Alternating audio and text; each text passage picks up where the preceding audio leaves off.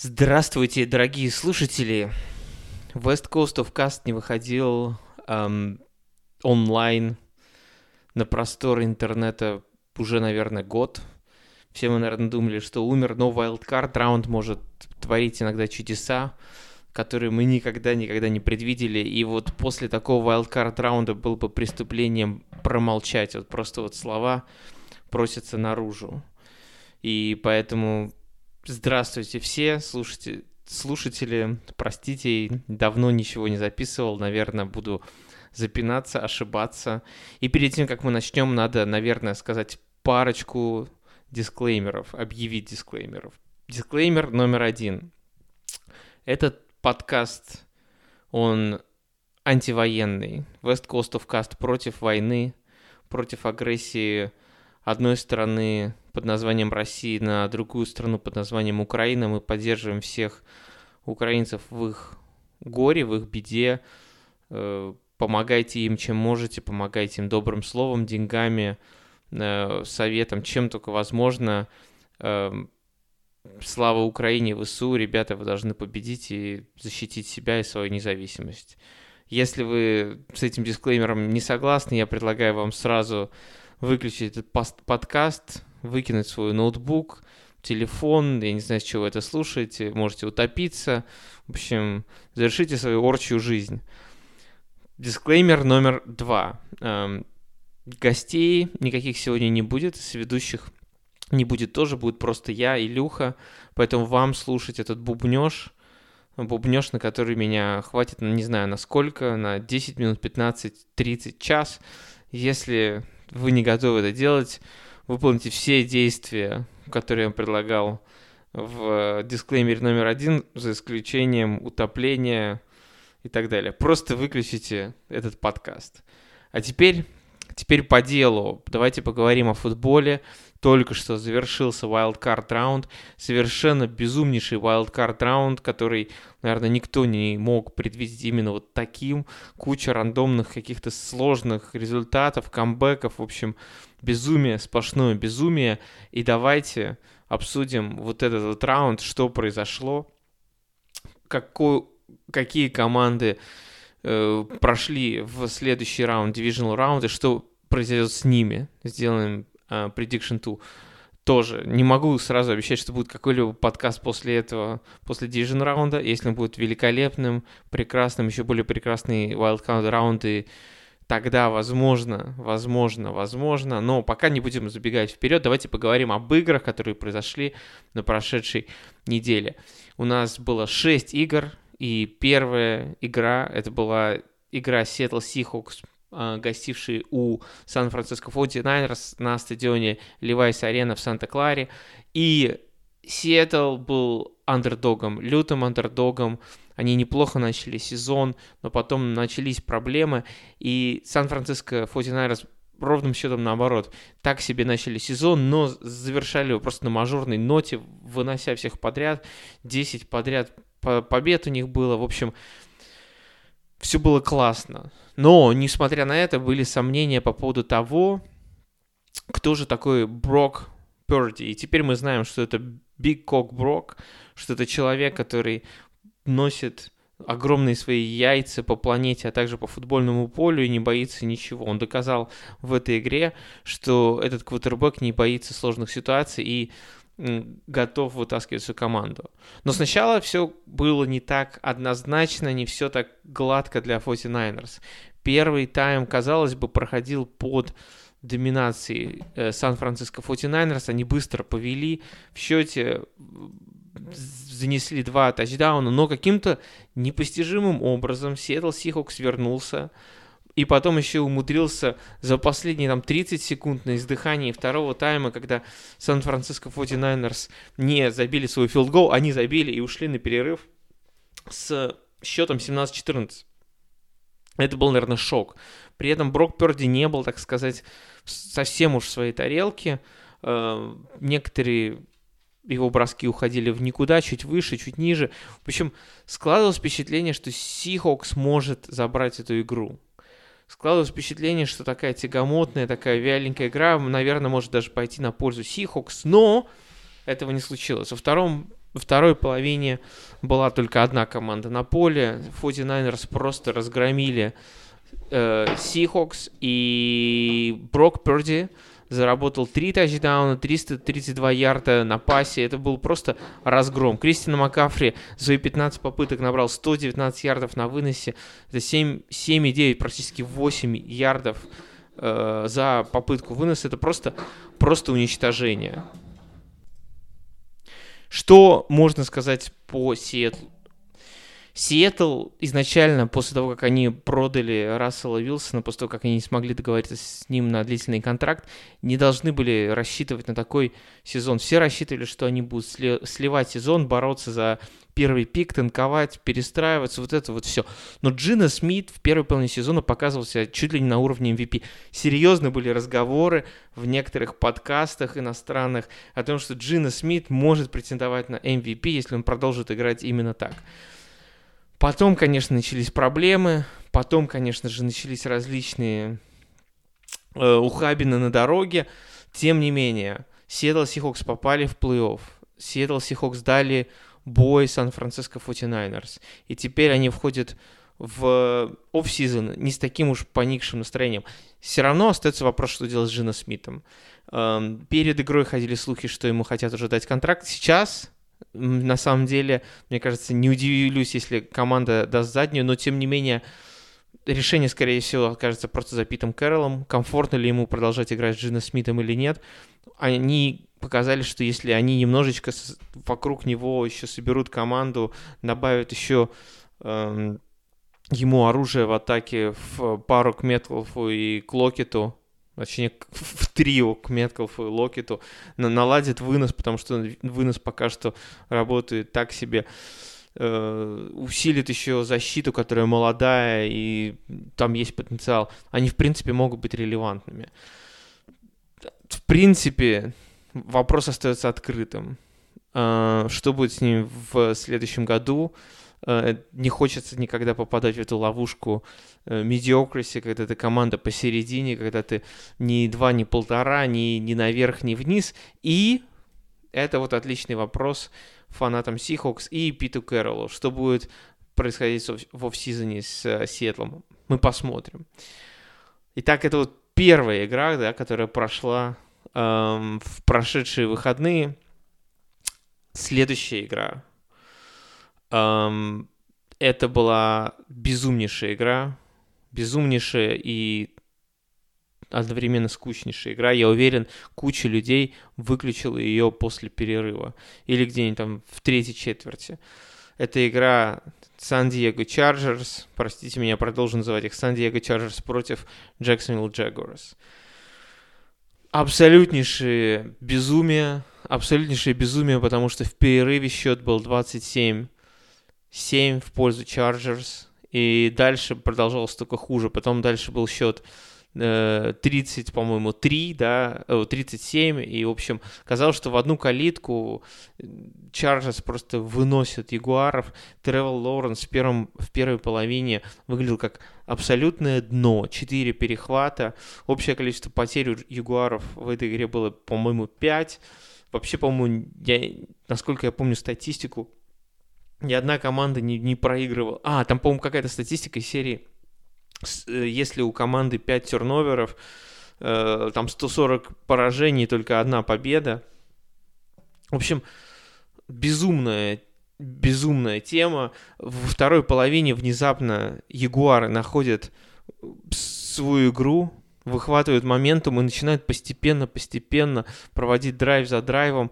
Тревел Лоренс на, находит ритм. И вот когда, когда счет уже становится 30-20, казалось бы, уже игра полностью была в руках Чарджес, и тут становится 30-20, и начинают похихикивать аналитики, комментаторы и просто все остальные люди. Это же Чарджес, они же любят сливать.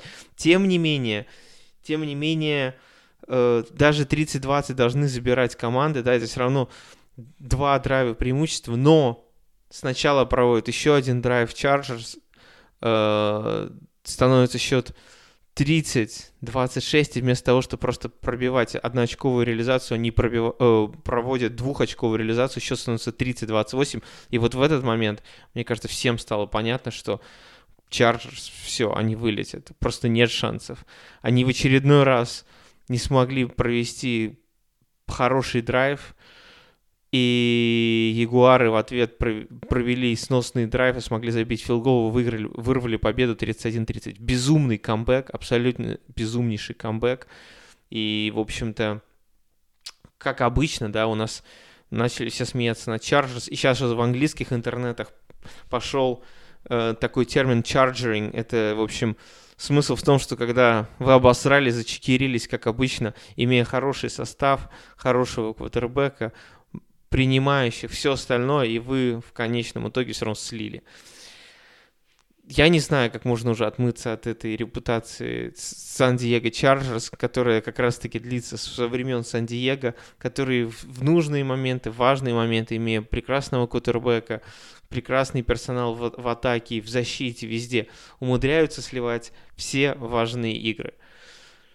Тем не менее, эм, после этой игры, естественно, все заорали, что надо уволить Брэндона Стейли обязательно, потому что это на его счету э, это поражение. Несомненно, есть в этом правда. Во-первых, начнем с того, что на преду... в предыдущую игру, на последней э, игровой неделе регулярного чемпионата, Брэндон Стейли решил выпустить всех стартеров за Сан-Диего Чарджерс. Игра, которая абсолютно не имела никакого турнирного значения для Чарджерс. Они уже не могли подвинуться никак в, в сетке плей-офф. Ничего бы не поменялось совершенно абсолютно. Тем не менее, он решил, чтобы не терять вот этого дух победителя, игровой тонус, он решил выпустить своих игроков. И его главный принимающий Майкл, господи, Уильямс, подскажите мне в комментариях, если я ошибся, он травмируется. Там у него перелом спины, в общем, трещина в позвонке, и понятно уже, что на эту игру он никак не мог вернуться, а это главное оружие. Я вот уверен, если бы он играл, Чарджерс даже вот с их всем полным абсосом и чокерством все равно бы затащили бы эту игру хоть как-нибудь. Это просто вот уровень таланта хоть как-нибудь перевесил. Проблема номер два с Брэндоном Стейли. Он продолжал упорно упорно играть пас. Продолжал, как безумный, играть пас. У абсолютнейший перевес, э, там, условно говоря, если посмотрите статистику, там будет 43, по-моему, пасовых попытки против 23 выносных за всю игру, а если посмотреть вторую половину, там даже хуже. Там вообще, по-моему, было всего там 6 или 7 выносных попыток за вторую э, половину матча, что абсолютное безумие, учитывая, что э, команда, в принципе, выигрывала, и им нужно было просто э, сжигать время. Просто сжигать время. В общем-то, сразу вспоминаются отголоски э, Супербола Патриотов против Атланты, когда Атланте надо было просто сжигать время. Просто сжигать время. Они этого не делали, и тогда они э, за это поплатились. Здесь, в общем-то, очень похожий сценарий, и ну неужели невозможно было что-то придумать такое, чтобы растянуть время, растянуть драйвы, да, и помочь каким-то образом Джастину Херберту одержать первую победу в плей-офф. Мы все так любим Джастина Херберта, мы все говорим о том, какой он талантливый, о том, какой он прекрасный квотербек, и при всем при этом из вот его класса квотербеков, э, его возраста, которые считаются молодыми, элитными, талантливыми, он до сих пор не имеет ни одной победы в плей-офф. Это, конечно же, полнейший позор. Это большой позор для всей команды э, из Сан-Диего, э, также из Лос-Анджелеса, а также присоска Лос-Анджелеса, давайте назовем это так. И э, имея такой персонал на всех позициях, что в, при, э, что в корпусе принимающих, линии, квотербек, в защите там просто куча плеймейкеров, и проигрывать вот так вот, сливаться, это, конечно, безумие. С другой стороны, эм, я не уверен, что я поддерживаю все эти крики про то, что Брэдона Стейли надо уволить. Я согласен, что он налажал. Но, с другой стороны, совершенно не факт, что Брэдон Стейли плох как тренер. Возможно, это поражение даже ему чему-то научит, возможно, он в офсизоне что-то эм, пересмотрит, возможно, он поменяет свое решение, да. Далеко не факт, что это произойдет. Но я на месте руководства провел бы с ним беседу и посмотрел бы, как бы он рефлексировал свои ошибки, что он это что думает, и как он смотрит на дальнейшее развитие команды, да. При всем при этом надо посмотреть на историю увольнений эм, в Chargers. Э, и можно заметить, что хозяева в Chargers достаточно терпеливые. Э, они давали возможность потренировать тренеру тренерам, которые у них были до этого, кто там был, Энтони Линч, да, и который около, около нулевой, условно, баланс имел побед и поражений, там примерно типа 39-39 или что-то такое. Как, как обычно, поправьте меня. Э, то же самое было с Дином Спаносом. И точно так же их не увольняли сразу после первых эм, неприятностей. Возможно, что Брэндону Стейли дадут еще один сезон, а возможно и два, судя по тому, что новости пошли, что они меняют offensive координатора и там других ребят в, перс... в ростере, в коучинг-стафе, скорее всего, ему дадут еще один шанс. И надо сказать, что, наверное, это даже не так и плохо. Мы всегда постоянно забываем о том, как сложно новому тренеру адаптироваться, что увольнение это всегда еще и назначение, что новый тренер может облажаться, и шансов на это, наверное, даже больше, чем э, то, что старый тренер может все исправить, а если это не абсолютный провал. Поэтому иногда, возможно, имеет смысл все-таки дать, провести работу над ошибками, посмотреть, куда это приведет. Тем не менее, если они уволят Брэндона Стейли, Чарджерс будут одной из, наверное, все-таки горячих мест э, на привлечение тренера. Все мы знаем, что одна из главных кандидатур в это тренерское межсезонье это Шон Пейтон, самый, наверное, горячий тренер. Э, от, от Тарабанев один год на телевидении, переехав из Нового Орлеана в Лос-Анджелес, Шон Пейн, Пейтон набрался сил и готов тренировать снова. Понятно, что Шон Пейтон звезда тренерского цеха, понятно, что он будет выбирать себе лучший клуб, лучший э, город для проживания и так далее, который подходит ему лучше всего по многим факторам. Ходят слухи, что он любит Лос-Анджелес. Ходят слухи, что ему очень понравился климат, что ему там все устраивает, там много звезд, друзьяшек и прочих друзей по гольфу. Также очевидно, что он не захочет вылавливать какого-то квотербека на драфте. Скорее всего, он хочет перейти туда, где уже есть квотербек. И, скорее всего, он захочет прийти туда, где есть уже хорошая команда, чтобы можно было буквально в 1-2 года построить контендера. Чарджерс под все эти условия подходит. Это клуб, находящийся в Лос-Анджелесе, это клуб, который есть молодой квотербек Джастин Херберт, это клуб, который полон звезд. В общем-то, в принципе, с этой точки зрения это идеальный лендинг-спот для Шона Пейтона, но совершенно не факт, что все-таки они уволят Брэндона Стейли, и тогда как раз-таки гораздо более интересным станет вопрос, куда же Шон Пейтон может попасть. И вернется ли он в этом межсезонье или нет. Возможно, он решит подождать следующего межсезонья и тогда уже прийти в Чарджерс. Тем не менее, эм, тем не менее, будет интересно понаблюдать за Чарджерс в этом межсезоне, что будет происходить с ними. Команда вечно подающая надежды и вечно разочаровывающая, своих поклонников, которых, к сожалению, не так уж и много. А мы переходим к следующей игре. Это Dolphins Bills. Еще одна игра, которая вызвала немало удивлений, потому что перед игрой казалось, что э, у Dolphins шансов на победу в этой игре абсолютно нет никаких. Они потеряли своего стартового квотербека Туя Туева Голова. Простите, я никогда не могу выговорить эту фамилию. В общем, Тую потеряли.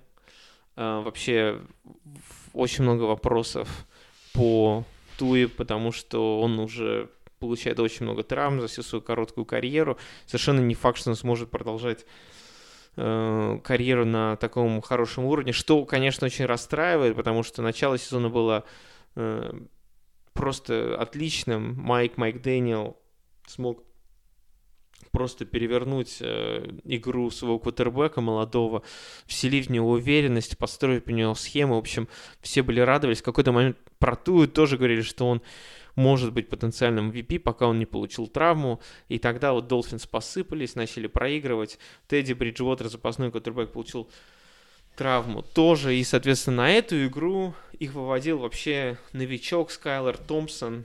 И казалось, шансов нет никаких. И, в общем-то, игра началась так, что сомнений никаких уже не оставалось. Баффало начали выносить Майами Долфинс 14-0. И уж казалось бы, что в этой игре может произойти. Но вот э, Майами, как герой этих старых э, боевиков из 80-х, э, каким-то образом из последних сил умудрялся, умудрялся, умудрялся выцарапывать драйвы, сколачивать их из говна и палок и набирать каким-то образом очки. И каким-то образом к хафтайму прийти со счетом достаточно приличным, проигрывая всего 3 очка, 20 17. Это казалось вообще нереалистично, потому что счет был абсолютно не по игре. Казалось бы, Баффало доминирует. Тем не менее, э, Майами смог э, зацепиться за игру. И во второй половине Джош Аллен вот начал творить те вещи, за которые Джош Аллена не любит. Два перехвата были, в принципе, на его совести. Он сделал глупые вещи. И Майами был просто вот на волосок от победы. Э, они оставалось там буквально, наверное, я уж не помню, 5 или 6 минут, они провели кое-как драйвы, занесли тачдаун. Тут надо поговорить о play-calling е. Майк Макдэниел прекрасный offensive coordinator и head coach, он прекрасно дизайнит э, play под своих игроков, он знает, как, что они могут, их слабые места, сильные места. Но очевидно, в этой игре несколько факторов сыграло не в пользу Майами.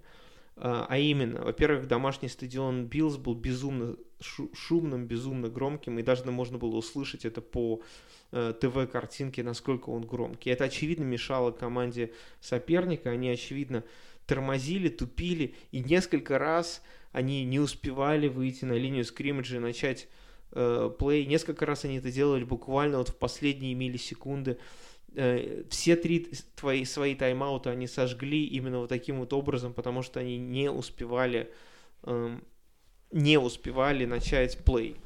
И вот как раз-таки один из таких моментов, возможно, решил игру, потому что счет уже был 31-34. Э, Баффало снова ничего не смогли сделать. Майами получили мяч и они были в середине поля, не смогли за три дауна пройти 10 даунов, остается еще один ярд, это был 4-1, конечно же, надо на него идти, и, соответственно, я смотрю, я смотрю на это вот хадл, где стоят игроки Майами, о чем-то совещаются. Я вижу, осталось там 25 секунд, они все еще совещаются. Я вижу, осталось 20 секунд, они все еще совещаются. Я говорю, ребята, вам же надо идти выстраиваться. Смотрю, уже 15, 10. Вот они за 7 секунд начали выстраиваться на линию скриммиджа. Я говорю, вы не успеете. В итоге они, усп... они успели снэпнуть бол, но это уже было после, по-моему, это уже было после э, того, как э, счетчик обнулился. Тем не менее, кол был какой-то абсолютно убогий, просто дро по центру, и они даже, по-моему, не прошли. В итоге их э, отправили назад, это уже был 4-6, и, естественно, они ничего не смогли сделать, и проиграли эту игру. И я вот думаю, во-первых, ну неужели вы не могли сыграть что-нибудь более интересное? Ну а во-вторых, если вы играете такое говно, как просто дроп по центру, зачем вам нужно вот там просто 20 э, секунд на эту тему совещаться? Это абсолютно безумие. Я, конечно... Это очень смешно, потому что Майка Майк Дэниела особо за это никто не, не ругает, говорят, вот он молодец, но при этом вот этот вот задержанный плей-коллинг, он абсолютно, абсолютно просто убивал команду он, конечно, смущал периодически Buffalo Bills по ходу игры, потому что иногда не успевали даже правильный персонал выставить. Но, тем не менее, очень, очень странная тема. Я надеюсь, что Майк Майк Дэниел это просто тоже намотает на ус и учтет свои ошибки. Никто увольнять его, конечно же, не будет, потому что он доказал своей игрой, э, игрой команды, э, что он очень способный тренер. И пожелаем ему самого лучшего. Ну а команду Команду Майами Долфинс ждут интересная, тоже еще одна команда с интересным офсизоном, потому что не совсем понятно, что будет на позиции квотербека, будут ли они пытаться доверять снова Туе или будут искать кого-то другого. Кого-то другого, опять-таки, вопрос кого. То есть у нас будет вопрос э, по Аарону Роджерсу, по Тому Брэди. Наверное, два самых горячих фри-эйджента будут на рынке. Плюс еще, наверное, Дерек Карр. И вот, соответственно, вот эта вот игра с четырьмя стулами и тремя квотербеками будет происходить в лиге. И мы посмотрим, что будет происходить. Это, наверное, главный вопрос по Miami Dolphins, потому что все остальное в команде более-менее нормально. Если бы здесь был хороший квотербек на этой неделе, опять-таки они могли обыгрывать Биллс. Ну а мы переходим к следующей игре Wildcard раунда, уже четвертый. И всего-то 25 минут подкаста прошло. Я тараторю как могу. Но продолжаем. G-Men, гиганты, играли против бумажного дракона из Миннесоты. Миннесота Вайкингс принимала Нью-Йорк Giants. И Миннесота Вайкингс, казалось бы, команда с таким прекрасным рекордом, как 13-5, которая э, выиграла достаточно тяжелый дивизион. И тут проигрывает гигантам. На самом деле все не так однозначно. Опять-таки, эм, еще перед игрой многие говорили о том, что Вайкинг, Вайкинги — это викинги на глиняных ногах, что называется. Все мы помним эту безумную статистику, что э, в 11 встречах, э, в которых счет решался в одно владение у викингов, э, рекорд 11-0, что абсолютное безумие, да, и в плей-офф все ожидали, что может произойти полный upset, хотя даже upset ом, наверное, это назвать сложно. Нью-Йорк Giants начали очень задорно сезон, потом их начало лихорадить, но последний месяц полтора они начали снова показывать классную игру, и надо сказать одно. Дэниел Джонс посрамил всех своих скептиков, которые его чмырили последние 2-3 года. Он посрамил, в принципе, команду, свою команду, которая не взяла опцию пятого года и просто провел выдающуюся игру, набросал на 301 ярд, на два тачдауна и еще ногами просто натаскал на 78 ярдов. Выглядел, как, знаете, как гигантом, как, как думающий Джош Аллен, я вот так сказал бы. Потому что в принципе, по размерам, по своим физическим данным, они очень похожи, что Джош Аллен, что Дэниел Джонс. Наверное, Джош Аллен порезвее в плане бега, но Дэниел Джонс тоже кабан здоровый, который выносит защитников как хороший лайнбекер. Помимо этого, просто Дэниел Джонс э, не делает в последнее время глупых решений. Если он сможет продолжать именно играть в таком духе, то это будет прям потрясающий, потрясающий апгрейд. Эм, и надо еще отметить, что Брайан Дейбл, э, человек, который как раз-таки тренировал Джоша Аллена в Биллс и перешедший в Нью-Йорк Giants, ставший хед-коучем, очевидно знает свое дело. Мало, того, что он на, натаскал своего подопечного так, что он похож на апгрейженную версию Джоша Аллена, так еще любо-дорого смотреть на плей-коллинг Нью-Йорк Giants. Ловил себя кучу раз на мысли по ходу этой игры, насколько круто и весело играют Нью-Йорк Giants, какие интересные плей, особенно вот посмотрите хайлайты, да, и там вот будет охренительный плей-экшен, где э, даже не плей-экшен, а где Джош Аллен показывает бросок и э, как фейк-пант, при этом потом убирает руку за спину и делает вклад, вкладку своему принимающему. Они не смогли там много набрать, но сам по себе дизайн, конечно, офигенный. И много таких клевых дизайнов. При этом, например, если на контрасте с, с игрой с Майами, где у них постоянно что-то не хватало времени, они там отставали и так далее, у Нью-Йорк Giants все просто работает как часы. Прекрасно тренированная команда. Брайан Тейбл должен, скорее всего, забирать э, приз как лучший тренер года. Ну, наверное, ему единственный, может быть, конкурент это Ник Сириани, но, наверное, Брайан Тейбл э, заслуживает даже э, этой награды еще больше, чем он, просто потому что, имея такой персонал, он умудряется делать такую интересную, крутую, слаженную команду. Да, здесь есть Дэниел Джонс, здесь есть Сакон Баркли, но на самом деле корпус принимающий очень ограниченный. То есть, если посмотреть, кто здесь играет в нападении, это Азея Ходжинс, который, в принципе, вообще был никому не нужен. Его отрезал Баффало Биллс. Его просто подобрали, просто подобрали на waiver е. И теперь он набирает 105 ярдов в игре против Vikings. Это просто потрясающе. Vikings, наверное, был, да, в этой игре тоже был в целом нерв до последнего Vikings могли э, подтянуться, и, в принципе, э, не такая упорная борьба была, как в предыдущих двух матчах, которые мы рассказывали. Э, в принципе, достаточно комфортное преимущество Giants имели уже в конце. Тем не менее, они умудрились под, подпустить Vikings на расстояние одного драйва, и когда они уже имели шанс просто уже закрыть все вопросы, э, владея мячом, когда Дэниел Джонс просто бросил на ход, э, по-моему, это был Дарио Слейтон, и там, принципе, пространство перед ним было, он бы набирал первый даун, и все, они бы сжигали бы все время, просто вставали бы на колено, и Дарио Слейтон просто абсолютно абсолютно бездарно дропнул мяч. В общем-то, вопросы по принимающим, конечно, есть, и хотелось бы, чтобы у Нью-Йорк Giants появились в следующем году апгрейды на позиции принимающих. Ну, а пока пока что есть, что есть. Да, очень обидно, что Кенни Голодей не заиграл. В этой игре он провел там буквально несколько снэпов. Хотя отметился очень хорошим блоком на одной ему за розыгрыше, но не было никаких э, бросков в его сторону. В общем, абсолютно без, бездарный был трейд за э, Голодеем, но тем не менее, это уже не важно, да. Э, в общем, хочется апгрейда Giants, но это уже будет вопросы межсезонья. А все остальное, команда хороша, тренер хорош, э, они будут развиваться, они будут прогрессировать. В общем, можно только порадоваться, что наконец болельщики Giants впервые за 10 лет представляют какую-то угрозу, а не какое-то просто насмешище над собой. Переходим к следующей игре, предпоследней. Э, это была игра последняя игра в воскресенье Балтимор против Cincinnati Bengals.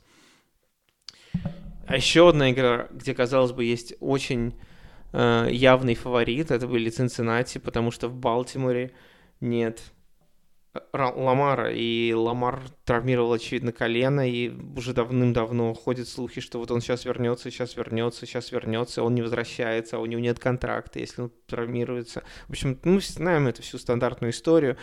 И, конечно же, можно понять и Ламара. С другой стороны, я думаю, если бы он был здоров, э, отсутствие контракта бы ему не помешало. Все-таки это плей-офф, все-таки хочется побеждать. Я не думаю, что Ламар такой человек, который бы просто забил бы болт и не стал бы играть за свою команду и подставлять своих людей.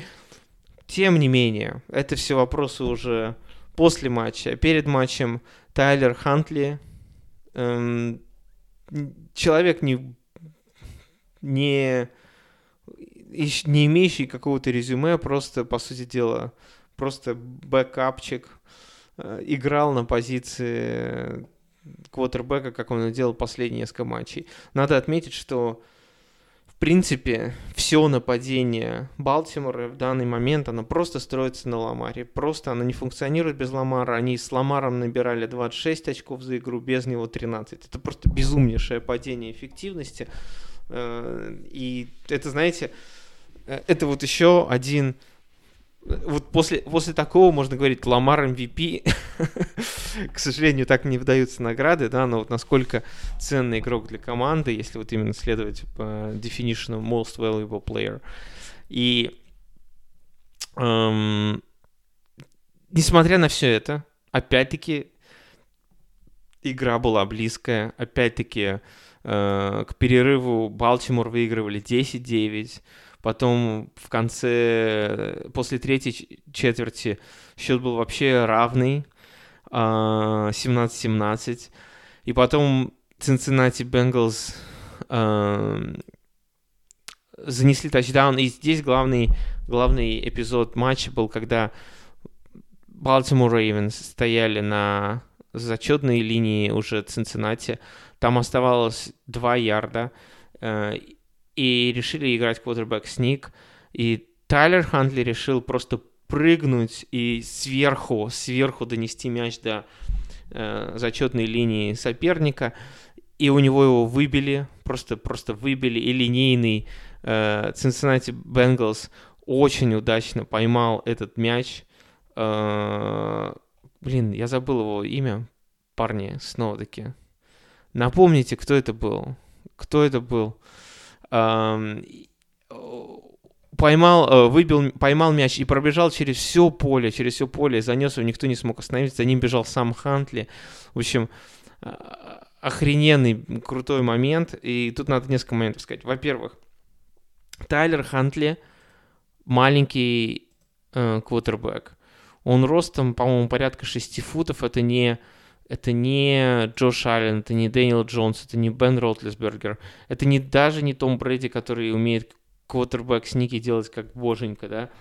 Вот этот вот его прыжок, и сколько раз я видел такие прыжки, они очень часто заканчиваются каким-то говном, когда я просто человека останавливаю. Проблема в том, что когда он уже прыгает, и он уже находится на людях, у него уже нету вот этого момента, который он не может уже еще сильнее дотолкнуться, его достаточно просто остановить в воздухе, и, и все. Момент упущен, проигран, и, э, но в данном случае это даже было полбеды, да, потому что они, в принципе, тем не менее могли бы сделать что-то еще.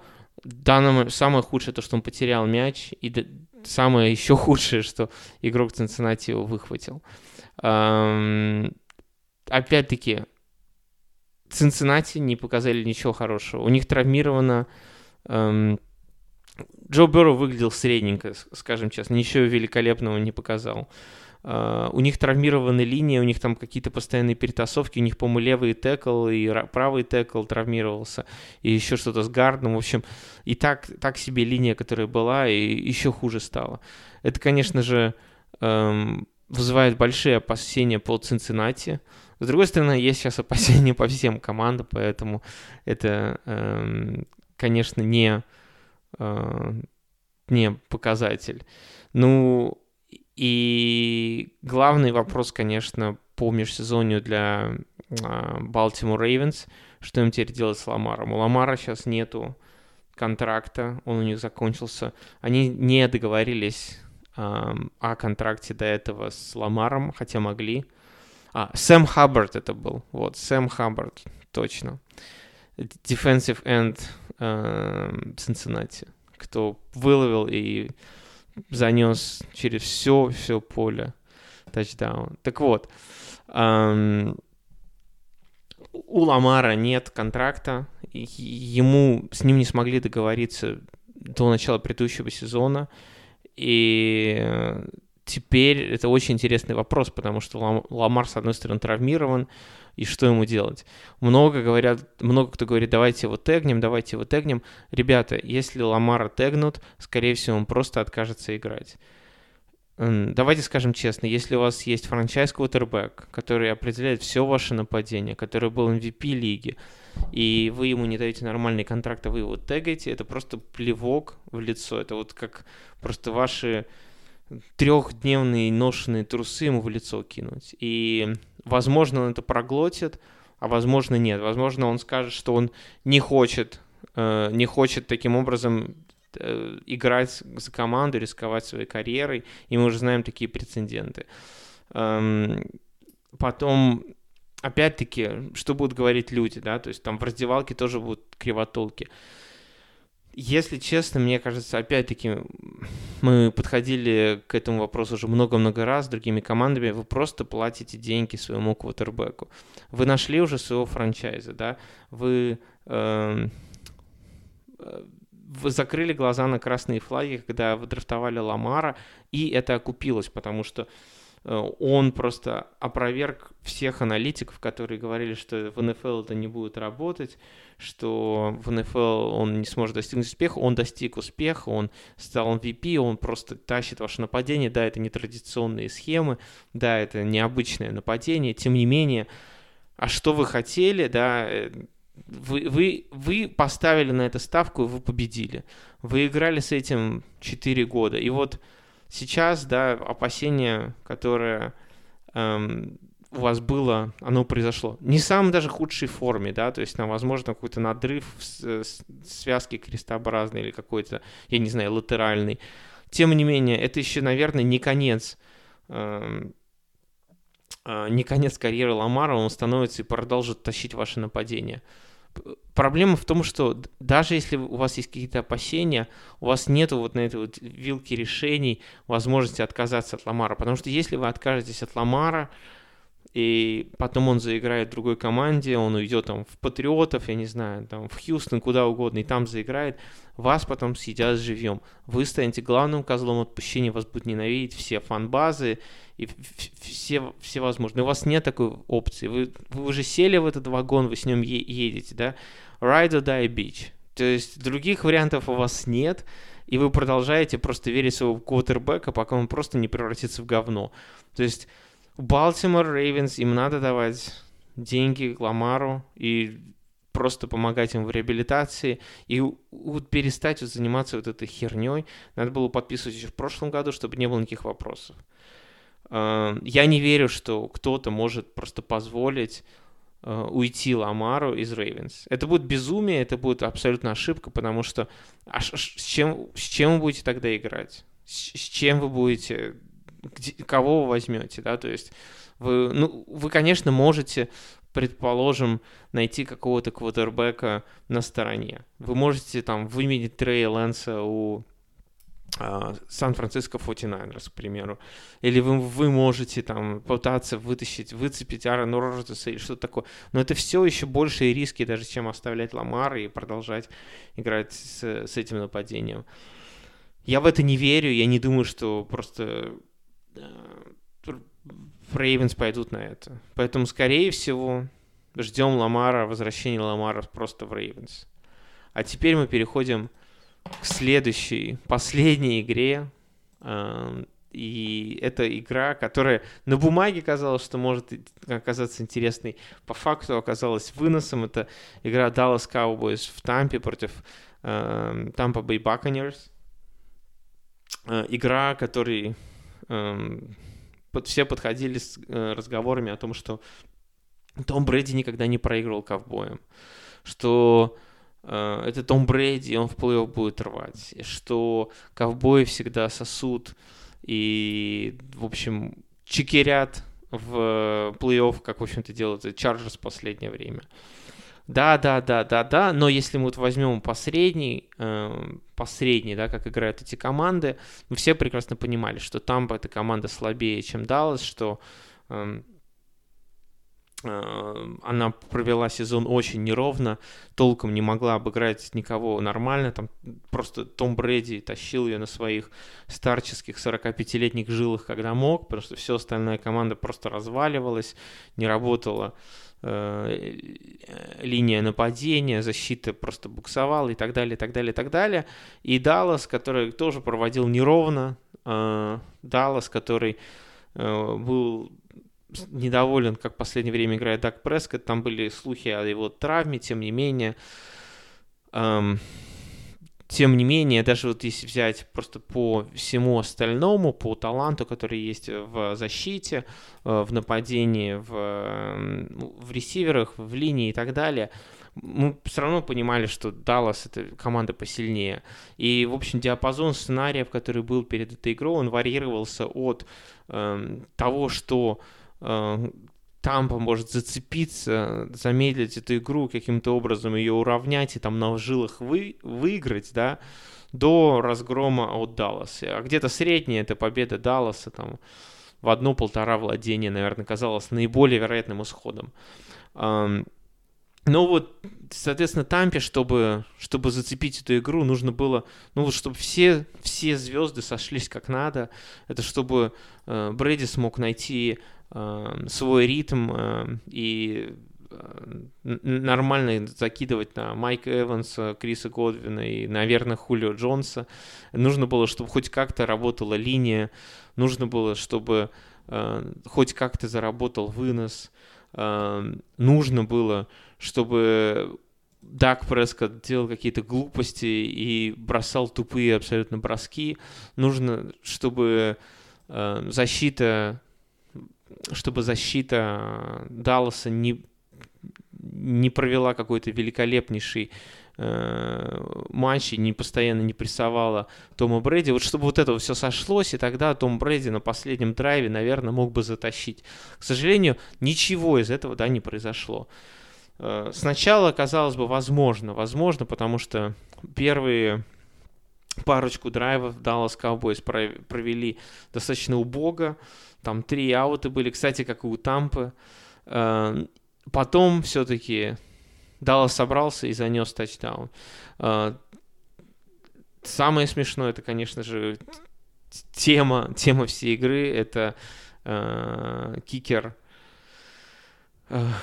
Брэд Махер э, из Dallas Cowboys, который промазал первый экстра э, второй экстра третий экстра и четвертый экстра Было бы очень смешно, конечно, если бы это повлияло на судьбу матча, слава богу. Это не повлияло на нее, просто все угорали. Просто Брэд Махер на этот матч стал маскотом Dallas Cowboys. А мы теперь еще посмотрим, уволят его или нет, потому что мне интересно, как легко заменить кикера прямо по ходу матча. Так вот, Тампа отвечала э, достаточно компетентным и хорошим драйвом. Они дошли до зоны соперника. Казалось бы, вот они сейчас ответят, игра сравняется, они Тампа даже сможет выйти вперед 7-6. Но Том Брэди, Том Брэди бросил перехват в Red Zone, первый его перехват с 2019 года безумная статистика, да, то есть человек не бросал перехваты уже просто там три года, и вот он его бросил в самый, в самый неподходящий момент, и, ну, что, что поделать, просто они не получили 0 очков вместо трех или семи получили просто 0 очков, после этого у Тампы а, нападение вообще расклеилось, а у ковбоя как раз-таки раскочегарилось. Дак Прескотт нашел свой ритм, защита делала, что хотела, просто Майка Парсонс просто доминировал, доминировал над линией, э, над онлайном Тампы, и уже в перерыве все было понятно. 18-0. был единственный просвет, когда в третьей четверти, уже когда был не даже не 18, а 24-0, ну, после очередного промазанного экстрапоинта, когда Том Брэди смог таки сделать еще, сделать тачдаун, и казалось, возможно, сейчас момент, но, к сожалению, все тут же рассыпалось. Эм, Даллас снова занес еще один тачдаун, уже стало все понятно, там 31-6, шансов нет никаких, и эта игра закончилась без какой-либо интриги. Самый э, убогий, самый неинтересный матч получился, к сожалению. И главный вопрос теперь это просто для Тампы, э, даже вопрос не Тампы, а всех, которые нас будут интересовать, это что будет с Томом Брэди. Эм, я не верю, что он снова уйдет сейчас на покой. Человек вернулся не ради этого, скорее всего, он хочет поиграть еще. И тут, конечно, абсолютно интересный вопрос. И, наверное, главные э, кандидат, кандидатуры на Тома Брэди в этом межсезонье это Лас-Вегас. Ну, понятно, да, потому что э, там сплавляют Дерека Кара, там уже есть head coach, который он прекрасно его знает по игре в Патриоты, Макдэниелс. Э, там есть хорошие принимающие, там есть и Даррен Уоллер, и Адамс, и Джош Джейкобс. Там есть и неплохая защита. Э, в общем, принципе, наверное, э, наверное, самое ожидаемое место для Тома Брэди прямо сейчас, но есть слухи также о том, что э, Том Брэди может уйти в Майами Долфинс, если они решат э, расстаться с Туей, что, конечно, будет интересным, да, поворотом, учитывая, э, что это тот же самый дивизион, где играют э, Патриоты. Есть точно так же еще э, предположение о том, что Нью-Йорк Джетс могут стать следующим, э, следующей командой для Тома Брэди. Здесь такие факторы играют, как э, близость к его семье, плюс Нью-Йорк, который, в принципе, нравится Тому Брэди, плюс достаточно неплохая команда и хороший тренер. только отсутствие квотербека. Опять-таки, Нью-Йорк Джетс могли бы бороться за попадание в плей-офф, если бы у них был хороший квотербек. Uh, опять-таки, минус играть с Патриотами, не уверен, что Том Брэди этого хочет. Uh, есть, конечно же, еще один из таких безумных вариантов — это возвращение в Сан-Франциско. Все мы знаем, что Том Брэди вырос в Сан-Франциско Бэй-Эрия, именно в Сан-Матео, и Э, было бы, конечно, интересно посмотреть на попадание Тома Брэди в систему Кайла Шенахана. Это, знаете, два просто мега-мозга футбола, которые бы разрывали на части чужие обороны. Верится, наверное, в это с трудом. Сейчас, после того, как Брок Пёрди показывает себя просто с наилучшей стороны, наверное, это такой один из наиболее фантастических вариантов, по моему мнению.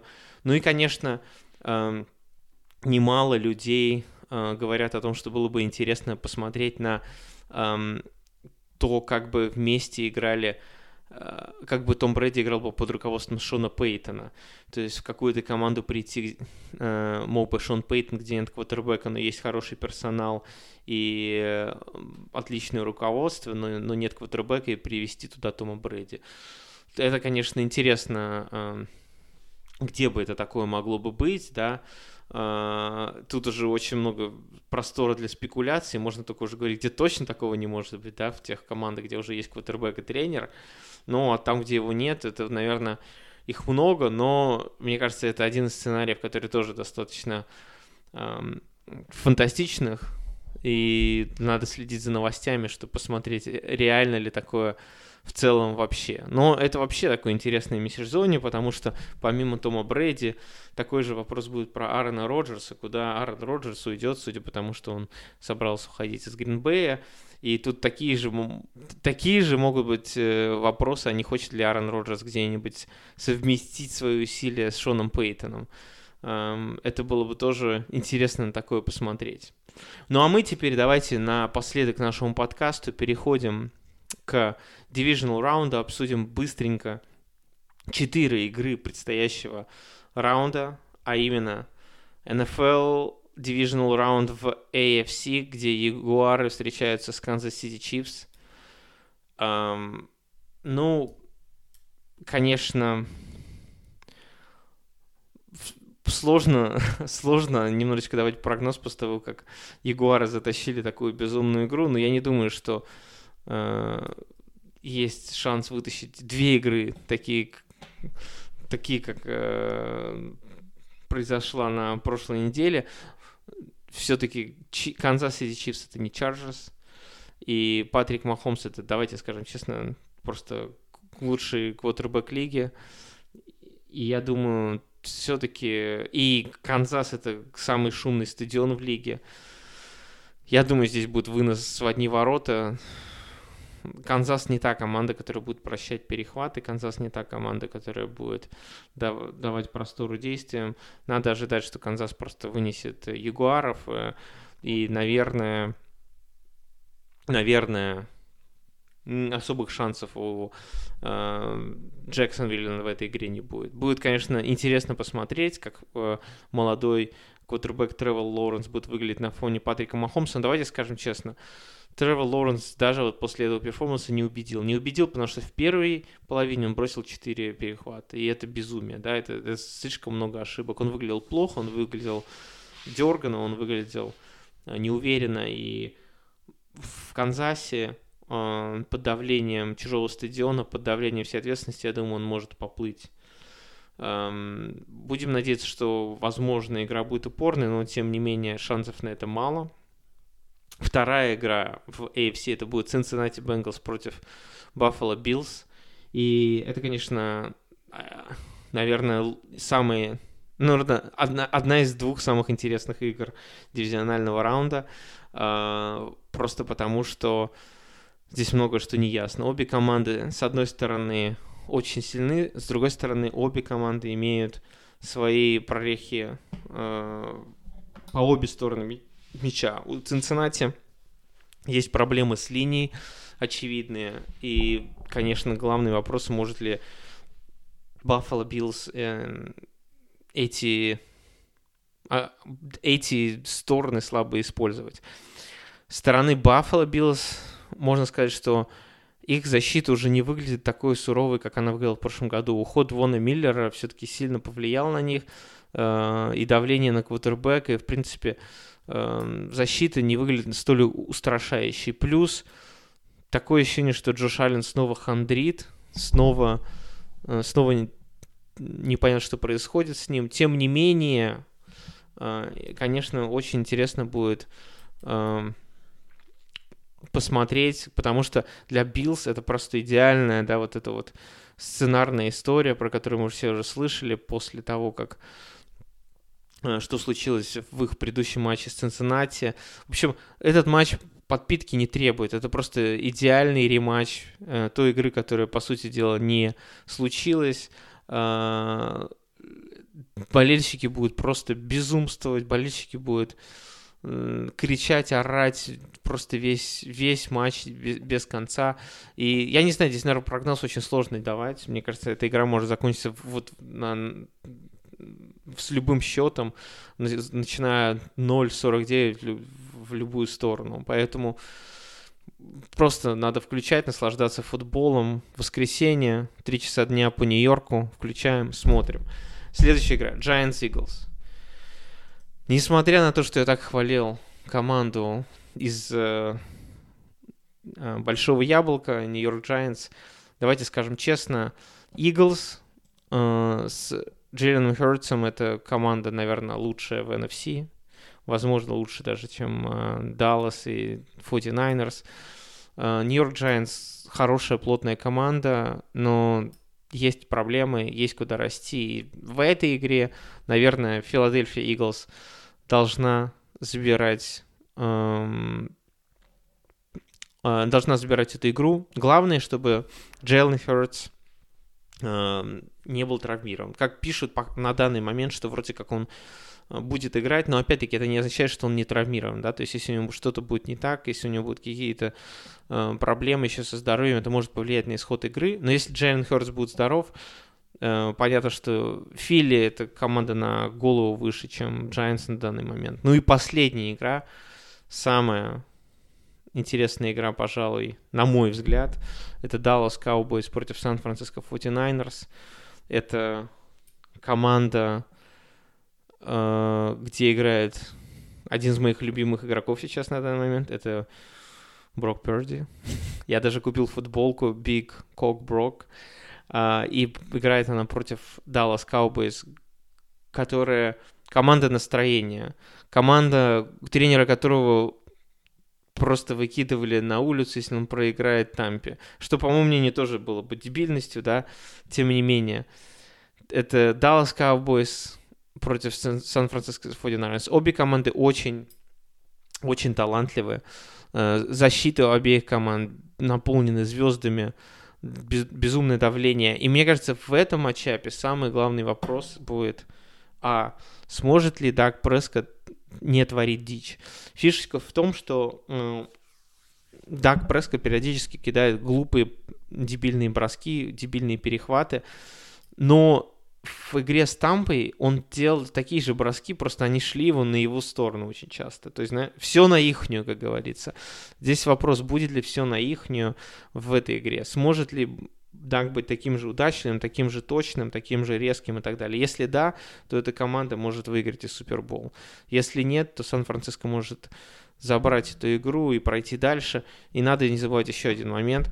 Все-таки эм, Кайл Шенахан это тот человек, который, наверное, может попробовать эм, нивелировать звезд э, защиты, в частности Майка Парсона в, э, в защите Далласа.